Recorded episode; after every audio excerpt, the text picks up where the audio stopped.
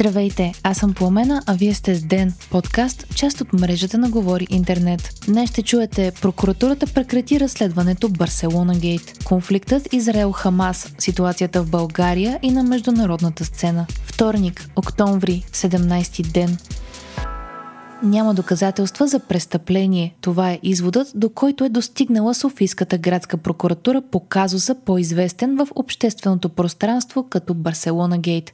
Разпитан по него беше бившият премьер и лидер на ГЕРБ Бойко Борисов. В съобщението на държавното обвинение се казва, че разследването по случая е прекратено. Екипът от прокурори, работил по Барселона Гейт, е достигнал до извода, че не са на лице доказателства, които да сочат по несъмнен и категоричен начин да е извършено престъплението, а именно пране на пари, изразяващо се в закупуването на недвижим имот в Барселона. В съобщението до медиите прокуратурата пише, че в показанията на свидетелите не се съдържат твърдения Борисов да е възложил лично или чрез посредник извършването на сделка за закупуване на недвижим имот в Испания. Според наблюдаващите прокурори, показанията на Ченалова и Бакалова не са достатъчни за категорична обвинителна теза. Припомняме, че се водеше разследване за организирана престъпна група за пране на пари. По-рано тази година вече бившият главен прокурор Иван Гешев поиска имунитета на Бойко Борисов именно заради това разследване.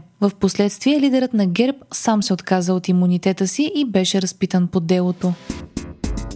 Има български граждани в ивицата Газа, потвърди министър-председателят Николай Денков днес. Техният брой обаче не се знае, а с някой от тях няма и комуникация. Премиерът заяви, че страната ни търси възможности за тяхната евакуация. Трябва да се, да се успокои, да се види как могат тези хора да, да излезат. Този хуманитарен коридор няма как България да го организира. Това ще бъде част от общо усилия за хуманитарни коридори на всички чужденци първо. Очаква се днес след обед българските моряци, част от екипажа на кораба Рожен, да кацнат в Букурещ и след това да се приберат в България, съобщава BTV. Корабът се намира в непосредствена близост до бойните действия в Израел и част от моряците ни поискаха да се приберат. Днес след обед Денков свиква и съвета по сигурност към Министерски съвет.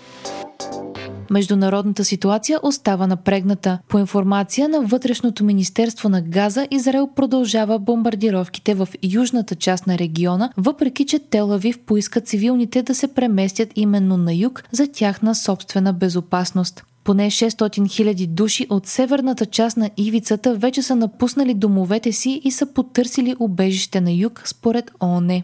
Президентът на САЩ Джо Байден ще посети Израел утре, за да покаже своята солидарност и подкрепа. Това се случва докато Телавив се подготвя за наземна операция в ивицата Газа. Правителството на Нетаняхо се зарече да изтрие Хамас от лицето на земята. След срещата си с израелският премиер Байден ще посети Йордания, където ще се проведе четиристранна среща на върха за конфликта. В нея ще участват египетски и палестински лидери. Президентът на САЩ е провел и разговор с премиера на Ирак. Двамата са обсъдили как войната между Израел и Хамас може да бъде ограничена и как може да бъде доставена хуманитарна помощ в Газа, пише Нью Йорк Таймс. Ирак има на територията си както американски военни, така и ирански прокси сили и е под натиски от двете страни в конфликта.